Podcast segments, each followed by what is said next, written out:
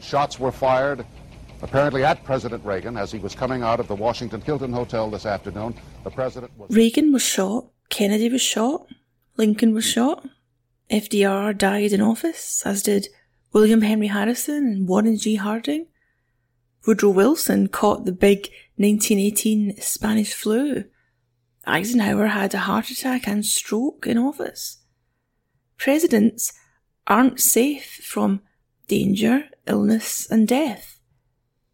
In 1981, when Reagan was rushed to hospital having taken a bullet to the lung, his suit was cut from his body and dropped to the floor of the operating theatre where it was trampled and forgotten whilst the doctors and nurses fought to save his life. But in a pocket of that suit was a little card containing a secret code. And that code word allowed Reagan to launch a nuclear attack. But without that tiny little code word, America's nuclear forces were quite useless because the president, had he phoned in an order to launch the nukes, wouldn't be able to confirm his identity to the commanders on the other end of the line. He needed that card, nicknamed the Biscuit, but it was lying on the floor. At least Reagan had a good excuse for having a broken biscuit. We've learned that Bill Clinton, who used to attach his biscuit to a bunch of credit cards in his wallet with a rubber band, lost the thing, lost it for months.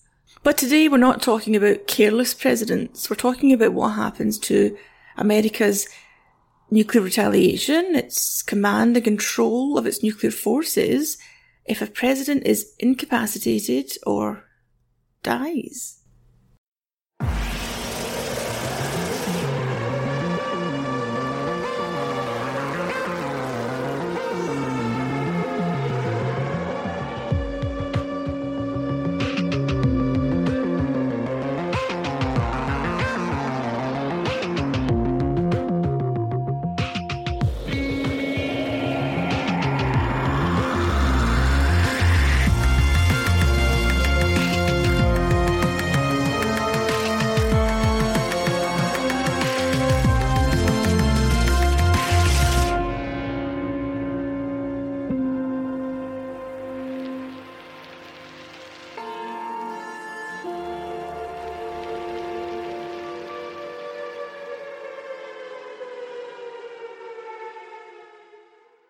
In the old days, maybe it wasn't such a big deal if your president was ill and unable to carry out his duties. He'd languish in bed for a few days or a few weeks, maybe, but who'd know about it? News only travels fast in the modern age, but before phones and before internet and before Twitter and TikTok and before Soviets with missiles and four minute warnings, was it really such a big deal? There'd be time, plenty of time for the guy to recover, or if he didn't, plenty of time to sort out a replacement. What's the rush? Of course, the modern age changed all that. The president was now always visible. So visible that we're able to go on YouTube and actually see Kennedy being shot. Troops of journalists follow the president around these days. The president's on Twitter, he's on TV, and of course the arrival of nuclear missiles, meant the president had to be around and alert at all times because, in theory, he could get a phone call at any hour of the day or night telling him he had minutes to decide what to do because waves of missiles were incoming. No, in that type of world, a world of mass media and missiles, you couldn't have a president who was ill and incapable. No, sir, not allowed, not anymore. But presidents, well, they're just guys, aren't they? They're only human. They might get sick. They might, as with Reagan, be shot at and have to go into surgery and be lost for a while under anaesthesia. What then?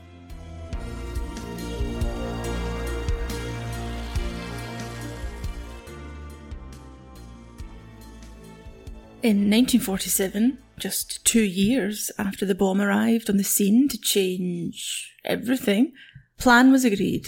If something happened to the president, the vice president would take over. After the vice president in the line of succession came the Speaker of the House, then the President of the Senate, and then onwards down to the Cabinet depending on the dates their departments were created. Okay, good plan, nice and simple, draws up a nice, clear line of succession which anyone can follow and see the logic in. Brilliant, job done. Well, not quite. The line of succession covers the death of a president. It covers the idea of a sudden vacancy and how do you fill it as quickly as possible. But what happens if the president is only temporarily out of action? Such as a Reagan or an Eisenhower or a, or a George W. Bush when they had to be anaesthetised for surgery. What if the president knows in advance that he'll be in hospital and will be going under the knife and so wishes to hand over for just an hour, maybe two, maybe three if he's still a bit groggy when he comes round? You don't need a whole new president then, do you? You just need a stand in. As we said, in the old days, it had been fine. Let the poor guy recover, give him some bed rest, and he'll be back in a few days. Oh, but not now. In the nuclear age, fast responses were always needed. And this was reinforced, of course, by the Cuban Missile Crisis and then JFK's assassination. It was recognised that a formal plan was required for presidential incapacitation. And so the 25th Amendment was created in 1965. This reinforced the idea that yes, the vice president would take over following the death of a president, but it also created rules for temporary incapacity, such as a presidential illness or what would happen if others around him deemed the president physically or mentally unfit to serve. Under the 25th, the President can temporarily sign over power to his Vice President. But, and this is where it's interesting, the Vice President can also move to take power from the President. If he thinks the President is unfit to lead, physically or mentally, but the President refuses to recognise that or refuses to step down, the Vice President can go and gather support from Cabinet leaders get their signatures and present it to Congress. So there is, in theory, a way to push the president out if the vice president has a majority of cabinet behind him.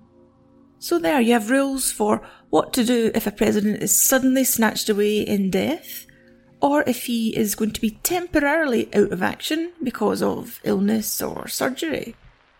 Anything else we need to check here? Well, yes because of the presence of nuclear weapons, again, those things really do interfere, don't they?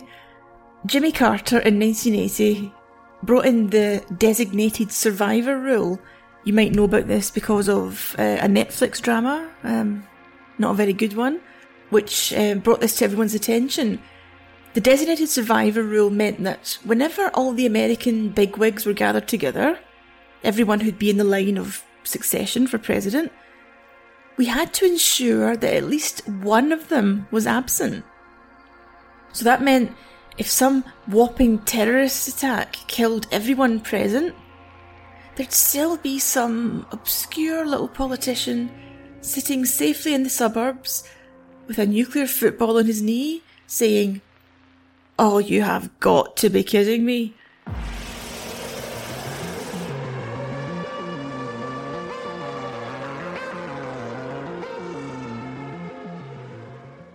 So we have plans then to quickly replace the dead president, to stand in for an incapacitated president, to push out a dangerously unfit president, and to elevate some anonymous designated survivor to the presidency if everyone else is wiped out.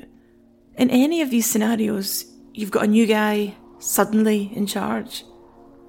And of course, one of the main reasons why this has to be done quick, quick, quick is because of the nuclear threat because America's president, whoever it may be, has to be able to give an order to launch nuclear weapons in a matter of minutes. The Cold War standoff and the ridiculous idea that America's missiles are all poised on hair trigger alert means the president has to decide fast whether to launch them. Absurd, isn't it? Scoot back through my archive to the recent episode about the button where I interviewed former Defence Secretary William Perry, and he tells us of incidents where they thought that nuclear missiles were incoming, only to realise it was a mistake. Mistakes happen, of course, and yet the system allows the president hardly any time to make sure it is a mistake and then carefully decide on any retaliation. The luxury of time is stripped away because America's missiles are all sitting there snug in their silos, and if they're not launched quickly in the face of an incoming attack, then they're lost because they're targets. The Soviets are coming right at them, so use them or lose them. Minutes to decide, hurry up. And it's because of this perceived need to respond and retaliate fast that the President and the Vice President and the designated survivor all carry a nuclear football. Yep, even the little designated survivor gets his own football just for an hour or so. Even then, I imagine a Secret Service agent in the room saying, Don't touch that! Don't touch it! Leave it! Leave it! So, let's look at the designated survivor. He's sitting there um, in a room somewhere in the suburbs, safe, away from where all the other important people have gathered. He's looking at his watch and he's waiting for the phone call to say, okay, we're fine, the big event is safely over, you're free to go. But what if the phone call, when it came, told him that the capital had been destroyed, that Washington DC was dust, and he was now president? Oh, and by the way, we've also picked up an incoming missile attack, so what do we do? Well, I would crawl under a table and sob, but we have to assume that our guy is made of tougher stuff. Well, he'd open the football, which is, of course, a big, heavy black briefcase containing everything a modern president needs to end the world. He'd find inside the bag a menu. They call it a menu, which I always find quite disturbing he'd find a menu showing him the various attack plans he could go for. So he runs his finger down the menu, makes his choice, and then, of course, he needs to communicate that choice to the military. This is where the biscuit comes in. Remember the biscuit, that little card that Bill Clinton lost? He rips open the seal on his card, and there's a code word on it one which has never been seen by any human being. I learned that from the brilliant book Raven Rock by Garrett Graff, which I recommend to you, of course. So, no one has seen the code word printed on his biscuit. The card is uh, printed off by a machine and then instantly sealed. So, the code word inside it, no one has seen it, no one could possibly know what it is. And that code word identifies the designated survivor. So he confirms his code word down the line to the military guys, confirms his ID, and that enables them to carry out his nuclear orders. And that's why it's so important not to break your biscuit. As of the 1980s, the Russians also have a nuclear briefcase called the Cheget, but far more interesting is their plan to retaliate if their leader and all possible leaders and all designated survivors have been killed. They created a system in 1985 called Perimeter, which meant that even if all the leaders were gone, there would still be a little kernel of officers deep underground in a huge bunker in the Ural Mountains, nicknamed the Grotto, from where they could send an electronic signal directly to missiles and order them to launch. So even in Russia, if all the leadership, all the Soviet leadership were killed, there was still a bunch of guys underground who could launch the missiles. But here's where it gets even scarier. What if the grotto itself had been pulverized? What if literally everyone in the Soviet Union was killed. I'm talking everyone leadership, military, and civilians. Even then, the dead Soviets could still retaliate. There was a particular aspect of perimeter, nicknamed the Dead Hand, which could detect nuclear explosions on Soviet territory and, in response, send a signal to their own missiles and launch them. Even if everyone is dead, they could still, in theory, retaliate. Now there's something to think about. Would you rather have an unfit president in charge of the nukes or a computer? Some might argue the case has been made of late for the computer.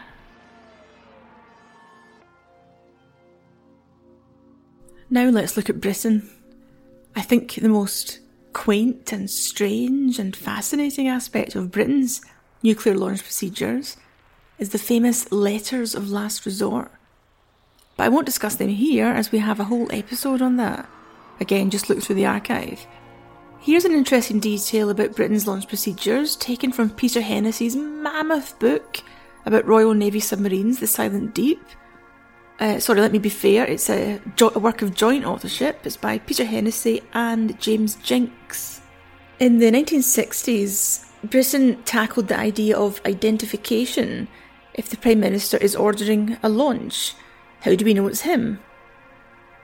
Americans, of course, take the biscuit, but in Britain we had a TV camera. It was a two way CCTV system so that the Prime Minister and the launch officer could see each other as orders were being given.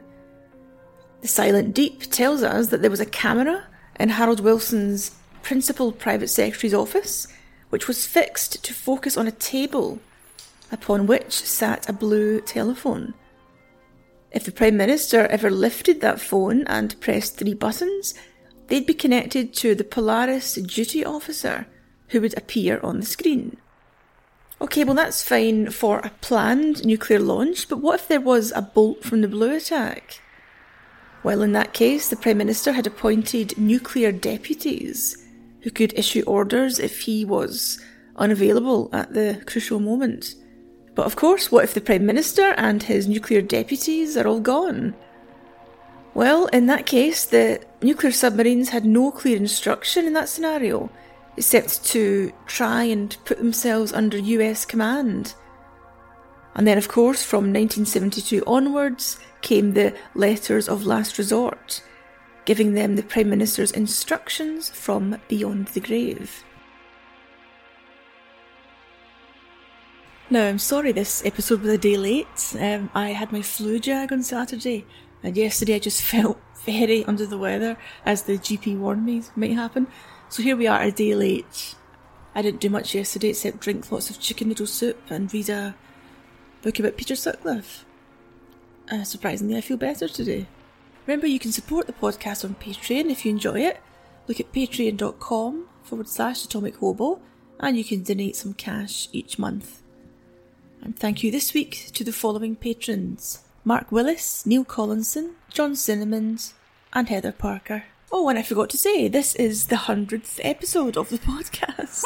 We were supposed to be doing part two of the panic episode from a fortnight ago, but given the stuff that's been happening with Trump, I thought we'd have a quick detour into presidential nuclear authority, that type of thing. And also, because it's the 100th episode, I am going to send out a little Atomic Hobo gift to five patrons, because according to Patreon, these are the guys who've been supporting me for the longest time. They've been with me since June 2018, donating cash each month. So, as a thank you, I will send you all the great treasure that is an Atomic Hobo coaster. So, thank you to Gordy McNair, Paul Jonathan Viner, Peter Lee, Damien Ryan, and Brian Outlaw. Oh, and as I was recording this, I just got another email saying Andrew Elliott has just signed up to my Patreon. So thank you, Andrew. Thank you for signing up and supporting the podcast. And on Monday's episode, we will go back to Panic.